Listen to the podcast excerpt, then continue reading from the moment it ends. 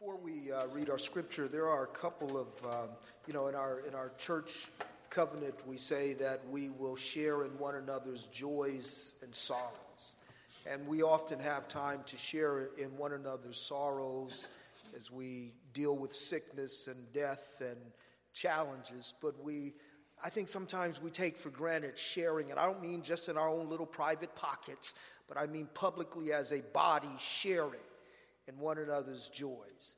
And so, to that degree, we want to share in two uh, areas of joy this morning. Number one, Jalen or Jalan, Jalan Jackson will be sharing in his first communion today. Amen. And we want to rejoice in that. And if he doesn't remember it, we want to remember it. And don't dare call him Jalen, it's Jalan. Jalan will be sharing in his first communion today. We had the privilege of baptizing him last week. And also, uh, last Sunday, we had the privilege of uniting in matrimony uh, Hector and Samantha, now Duarte. Stand up, Hector and Samantha. Amen. So we, we, we delight in their union and pray God's blessings upon them. Thank you. Our scripture this morning is taken from um, Colossians chapter 3. Uh, Colossians chapter 3, and we'll be looking at verse 15. Colossians chapter 3, verse 15. And it reads as follows And let the peace of Christ rule in your hearts, to which indeed you were called in one body, and be thankful. Let the peace of Christ rule in your hearts. Now, as we look at this passage, I want to, I'm just going to say it at the outset. I, I believe that the Holy Spirit, through God's appointed means of his preached word, his sacraments, and the vital fellowship that he unites us in, reaffirms to us the many graces and merits that we receive from God through Christ. In other words, I, I believe that the Lord's table, that the proclamation of the gospel, and the vital bond of Christian fellowship communicates to us, confirms to us, nurtures, and strengthens within us the bounty of God's grace and mercies as they are present in the person and work of Jesus Christ. So that's why Calvin would say that the communion table is the visible, physical expression of the gospel. The gospel announces God's grace. The Lord's table communicates that grace. And so, therefore, I, I, I want to work from the premise of this that the, the, the, what is contained in this verse is something that God gives to us in Christ and is reaffirmed to us in the Lord's table. So, that being the case, I want to do three things, and then we want to bring it back to what the Spirit does for us in the, the, the, table as it relates to this verse. So, three things that we want to look at. The first thing is this let's observe that the, the phrase in, uh, that's, that's center in this verse is, is the phrase, the peace of Christ. So, we want to unpack three things about the peace of Christ. The peace of Christ is what Paul emphasizes in this verse. And the first thing to, to note, and, and by the way, one of the reasons the peace of Christ needs to be understood is because it's the starting place of the gospel. No one looks to Christ for salvation until they know that they are under the condemnation and wrath of God. Now, that's why it's offensive to many people. The gospel is offensive to many people because many people don't think they have a problem with God. And so I, I, love the people who think, well, because I do the right thing towards people, and because, you know, I help little old people across the street, and because I'm kind, I let the person over next to me, I don't cheat on my taxes or my spouse. Therefore, God is good with me. I'm, I, I serve, I, I give community service. So God doesn't have a problem with me, and we always see the great evil in others, not recognizing that in our natural state, we are in a condition of enmity with God. So the starting place of the gospel is our enmity with God. Therefore, three things to note about this phrase, the peace of Christ. Number one, it is what he what is meant by the peace of Christ is the state of reconciliation that we have with God and can only have with God through uh, his son Jesus Christ. So the peace of Christ, which is really the peace of God, and it is peace with God. But peace, the peace of Christ, is that state of reconciliation that we can only have with God the Father through God the Son. Now that's that's the that's that's what the gospel is built on. If you could have peace with God, in fact, if you didn't need peace with God, then we wouldn't have a gospel. And if you could get peace with God any other way than through Christ, then we wouldn't have a gospel. So therefore, peace with God or peace of Christ, the peace of Christ is that state of reconciliation that we have with God the Father through the person of God the Son.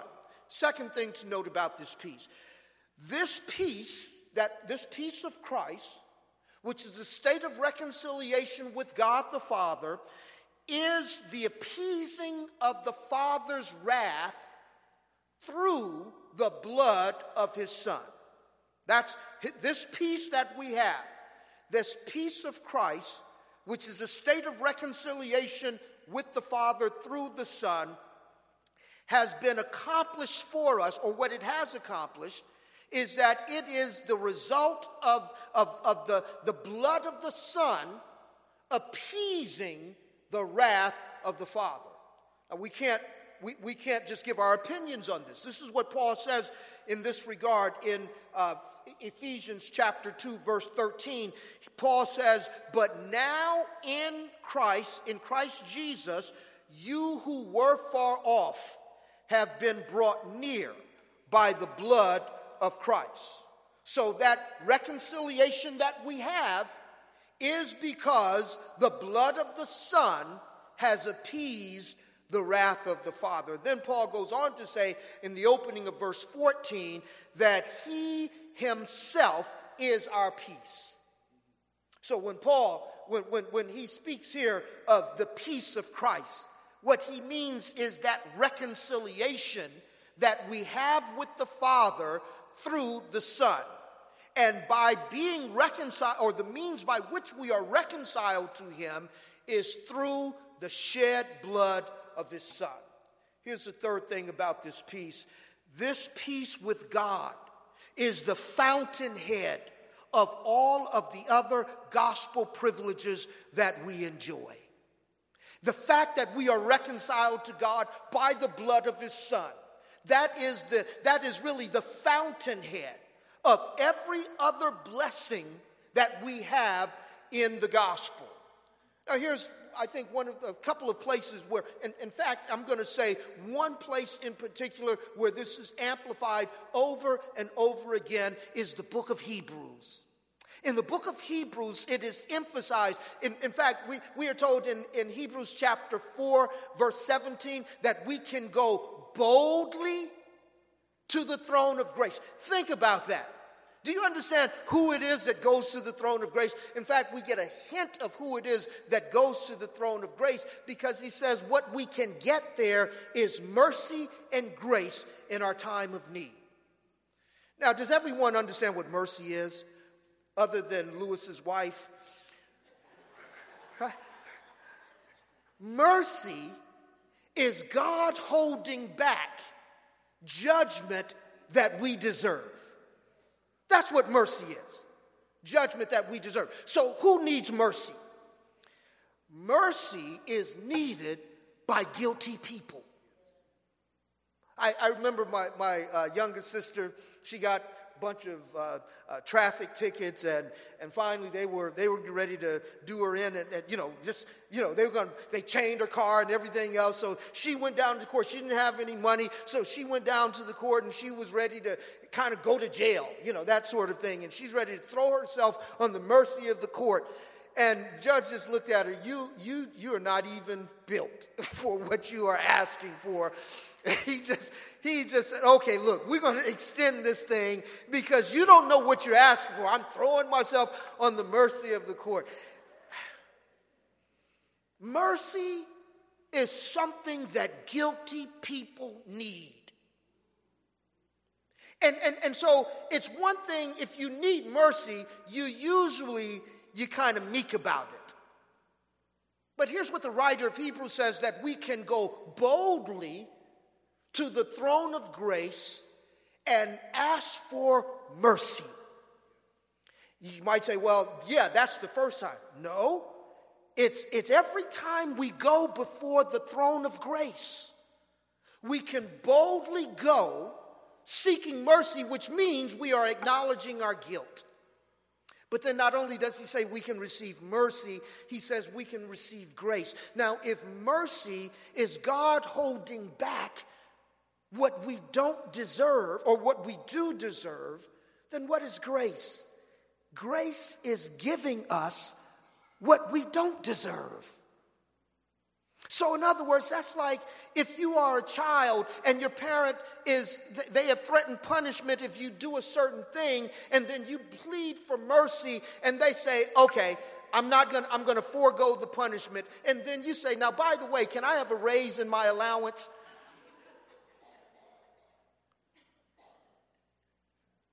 Here's what we can do because we have been reconciled to God through Christ, which means we have the peace of Christ. We can go boldly as guilty sinners before the throne of God and ask for some more mercy and then ask Him for some dessert on top of it. But the writer of Hebrew doesn't stop there. He says later, he, in fact, I'll just skip some of the other places where he talks about this boldness because, and the reason we have this boldness is because we've been reconciled. And so he tells us later, he says, therefore, let us lay aside every sin and weight that easily besets us, looking unto Jesus, who is the author finisher of our faith.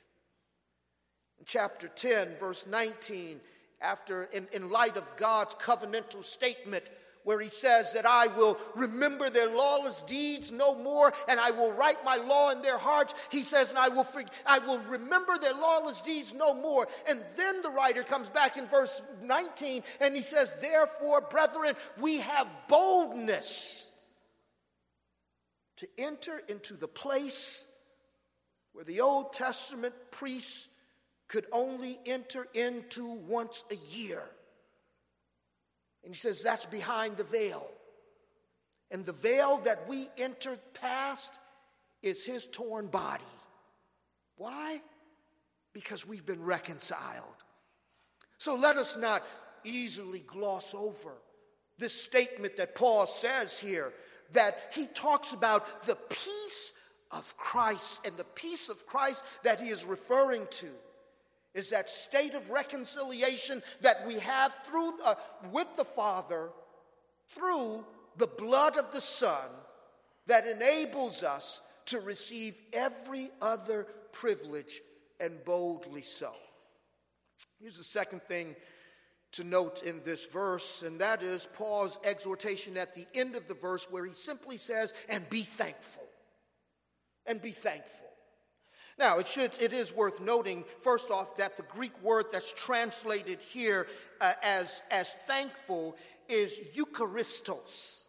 Eucharistos, which is derived, is the word from which the word Eucharist is derived. And any of you who are familiar with Catholic theology, you know that when they talk about the Lord's Supper, they talk about Eucharist. And because Eucharist is spelled E U C H uh, R I S T, uh, what, what people think that means is it has something to do with the body of Christ. No, Eucharist or Eucharisto simply means to be thankful. And in Catholic theology, the idea, and I don't think they're wrong on this, the, the, the idea is that the table that is set before us is a feast of thanksgiving. In other words, what it, it is, it's, a, it's an act, and, and I, I do think we draw lines here so that it doesn't, so that our thankfulness is not a work, but it is a response. But the idea, what, what Paul says here, is to be thankful. In other words, to be grateful. Here's what he's saying. He says, first, he talks about the peace of Christ, and now he says, be thankful. Now, it's also worth noting that in chapter 3, verses 5 through chapter 4, verse 6, this is Paul's exhortation part of the letter.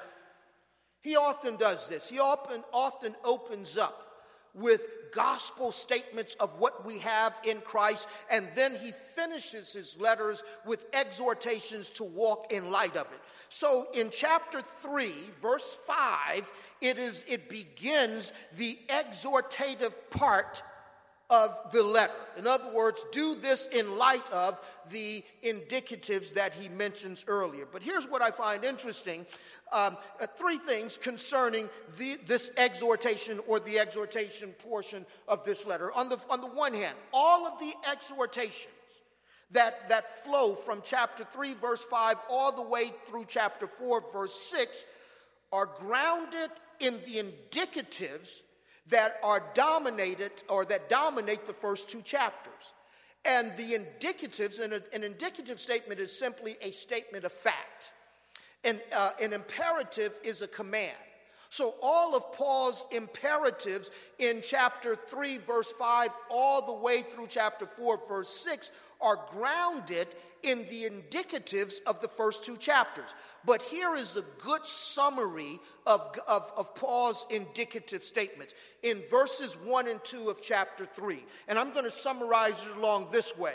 The indicatives that drives the imperatives are this. Number one, we are raised with Christ. Number two, we are seated with Christ. And number three, we are hidden in Christ.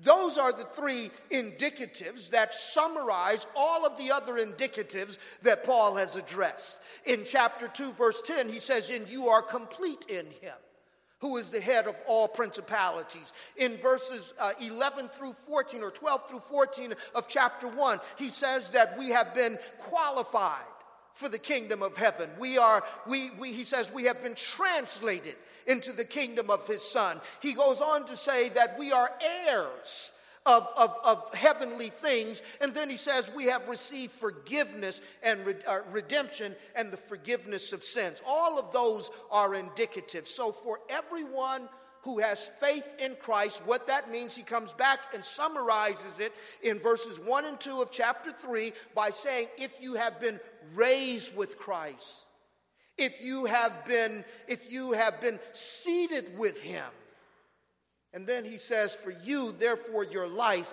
is hidden in him. So all of the imperatives are in, in light of the indicatives of you being raised with Christ and seated with him and hidden in him.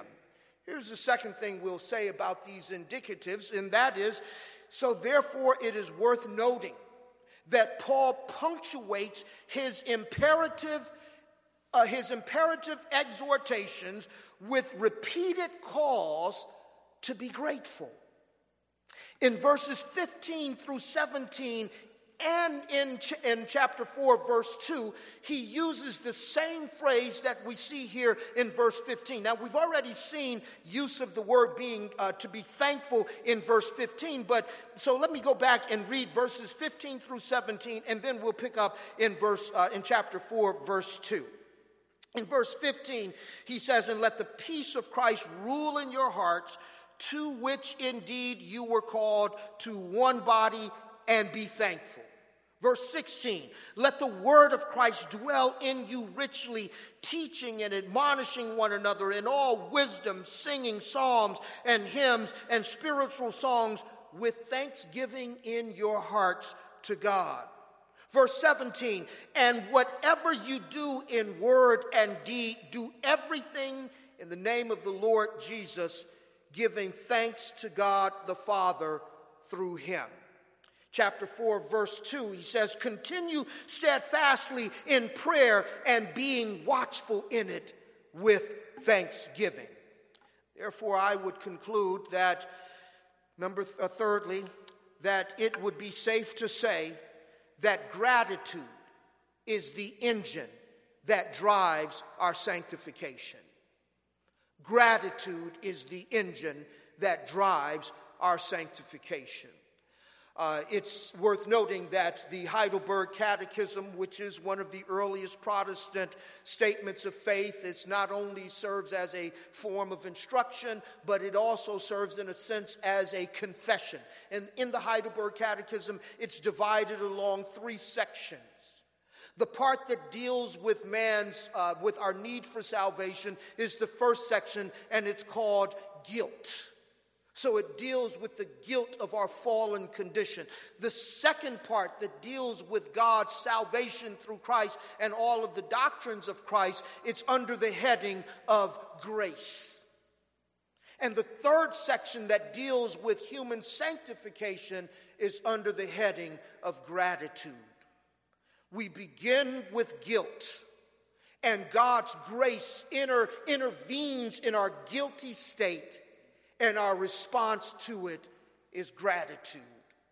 Brothers and sisters, gratitude, gratitude for God, for His grace in Christ, is what prompts and drives our sanctification.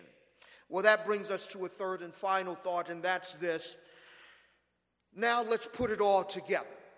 We have seen in the beginning Paul's statement about the peace of Christ Secondly, he has undergirded it by saying, in essence, be thankful for that. But in between, let's look at what he says. He says, Let the peace of Christ rule in your hearts, to which indeed you were called in one body. Three thoughts here. One, the peace of Christ, he says, should rule. In other words, the fact that we have been reconciled by, uh, by Christ to God should not just be a piece of information that we store away. But he says, in effect, that the peace of Christ should occupy a governing position in our hearts. The peace of Christ should govern. It should, it should in, in other words, it's the grid through which every other human action and interaction must be directed. All of it should go through the grid of the peace that we have in Christ. It should not just be something that we know about, but it should rule, it should reign. Uh, in other words, it should be the dominant force, dominant theme of our thinking, and it should be the dominant response of all of our actions. The very fact, and another way of putting it, is that we should never lose awe over the fact that we have been reconciled to God through His Son. Let the peace of Christ rule, let it govern.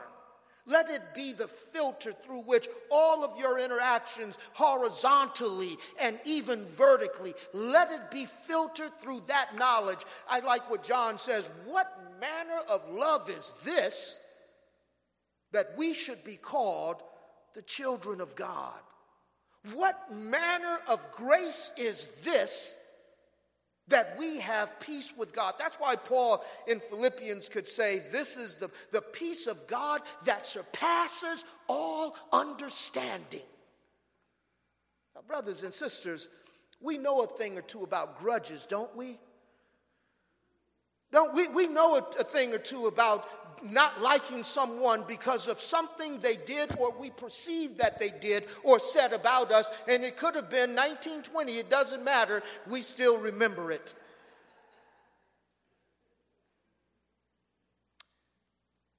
And here's what Paul is saying he's not saying that those things didn't happen to you, but he's saying, in effect, let the fact that you who were an enemy of God has been reconciled to him fully. And what does that mean? It means enemies are now children. It means you who were on the outs, who had no hope in this world, now you're an heir and a joint heir with Christ. So he says, next time you pick up that grudge, look at it through the light of the peace that you have in Christ. Let the peace of Christ rule in your house, in your home, in your hearts, and in your thoughts. Let it not be just a doctrine that's put away on the shelf because you have some tense relationships under your roof, don't you? You have some, you have some, some relationship issues that you need to deal with. And, and so before you go to any of the fix it doctors, look at the reconciliation that you have with Christ. I, it's, it's sad. I, I have friends, I have friends that are alienated. I don't even know what the situation is. I have a dear friend who, who, who speaks of his son almost in enemy terms. I don't know what it is, but I'm willing to bet that whatever it is, and it, it's reigning, it is reigning because he, he speaks of him in the past tense rather than in the present tense. I would argue that whatever it is that that son did can't be greater than what he did against God. Here's what Paul says Let the peace that you have in Christ with the Father, let it speak loudly. So that when you go towards that person that's done you wrong, you can go with an understanding that the issue may not be resolved, but the peace can be restored. Here's the second thing related to that. He, he says, let it reign. Here's, here's the second thought the degree to which the peace that we have with God, the degree to which it governs, is the degree to which we are grateful for it. In other words, brothers and sisters, I, we can talk all day long about how I'm thankful that I'm forgiven. But the degree to which I will demonstrate and exercise peace with others, it's the degree to which I am grateful for the fact that I have been pardoned and have been reconciled to God. There is a correlation. It's a correlation. We, we can speak. That's why Jesus gives this parable about a man who, who owed his master great, greatly. And then the, the master went out and, and, and called him in and he just forgave his debts. Just told him, just, just all of it, just you're forgiven. The young man went out, or the old man, I don't know what he was, but, but he went out and, and he found someone that owed him money. Grabbed him up and had a legal right to do it. And somebody who might have been in the hallway when he was being forgiven said, Wait a minute, is that Ralph? Is that Ralph? Isn't, isn't he the one that the master just forgave his million dollar debt? And he's got this brother over the principal behind $500? Is that Ralph? And he went back to the man who forgave him. You see, you won't believe what I just saw. You won't believe what we just saw. We, we recorded it. We had our video phone out and we recorded. Here, you look at it for yourself. And the master looked at it and said, Wait a minute, bring him back in here. Bring him back in here.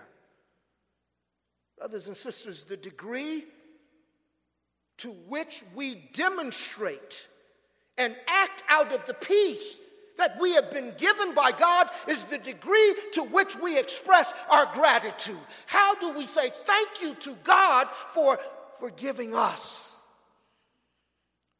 We say thank you to God not by saying, Lord, I just thank you so much, and remain unreconciled to the person who lives down the hall. But it gets deeper than that, doesn't it? Because not only do we f- refuse to extend gratitude sometimes to the person that lives down the hall, sometimes we don't even extend peace to the one who sits next to us in the pews. We all want our pound of flesh. And here's what he says He says, No, no, no, we're not, this is not a matter of right or wrong. Here's the issue Have you received the peace of Christ? Are you grateful for it? Yes, Lord, I'm grateful for it. And he says, Remember you, then, then show your gratitude in the body. Which brings us to a third and final thought the degree to which we are grateful is the degree to which we will demonstrate the peace that we have with God within the context of Christian fellowship. That's what Paul is aiming at here. That, that, that those who are in Christ, and it's interesting, his shift in all of his exhortations, he goes from the outward physical sins to the sins within the context of the fellowship. And his point is this the peace that you have received from Christ or with God through Christ, you ought to be grateful for it. And your Eucharist, your thanksgiving, your gratitude is not seen with you down on your knees. No, your gratitude for grace received is seen in you going out of your way, not on your knees, but on your feet, to be reconciled to others with the same love with which you have been reconciled. Here's what I want to conclude with when we come to the table. Every other mercy that we receive from God that is highlighted to us by the Holy Spirit finds as its source the fact that we are reconciled to God. That's why the writer says, or that's why Jesus says, that when you come and you give your peace offerings to God, he says, don't listen. If you are unreconciled to your brother, put the sacrifice down and be reconciled because the cornerstone of all of our other many blessings with God, and what are those blessings? We have salvation. We have a place of refuge. We have the guarantee that these bodies will be given way to a greater, more durable, eternal body in the heavens. We have fellowship with God. We have an advocate when we sin. We have all of those things, but it starts with peace. And so the Spirit, through the appointed means of the Lord's table, feeds us every time we come to the table with the fact that you know that you've been reconciled. And therefore, brothers and sisters, I think that the best way to say thank you for the reconciliation that we have with God through Christ is to receive from the table and hear the words of the Lord Your sins and your lawless deeds I will remember no more. And think about it. Begin, begin at your grossest point of unbelief. And think of how God has pardoned that. But then bring it home to when you were a church going sinner. And in the face of all of that grace, you still failed to be and do what you are supposed to be and do. You know what he says to you? He doesn't say, go back to the back of the line. He invites you to the table and he says, Take, this is my body, which is broken for you. Here's the way Isaiah puts it By his stripes, we are healed. And the chastisement for our peace was laid upon him. In other words, he gets the chastisement and we get the peace. So, brothers and sisters, when we come to the table, hear the Father say that all of your sins, in your ignorance and your willful disobedience, has been found and healed through the breaking of his flesh. And then hear the Father say, that this, or the Son say, this is the cup of a new, brand new covenant. The one that the Father says, and I will remember their sins no more. You know how long our memories are when someone has sinned against us. And here is the omniscient Father saying that I will consciously not remember anything they did. Well, but it happened this morning. I don't hear it. because his blood has sealed to us the eternal bond of fellowship that we now have with the Father. The Spirit, the, the, the, the Father has been reconciled through the blood of the Son, and the Spirit speaks to us through the elements of the broken body and shed blood. And now here's what Paul is saying let that reign let it reign in your hearts so that you would reflect, not qualify, not qualify for, but that you would reflect the depths of the Father's forgiving love, even as you forgive other sinners such as yourself. If you have a problem getting over issues with people, I invite you to the table and see the Father getting over you. And let the love of the Father towards you be reflected in your actions, your attitudes towards others. The peace of Christ, let it reign in your hearts because He has truly called you to be one body Therefore, be grateful. Let's pray. Father, we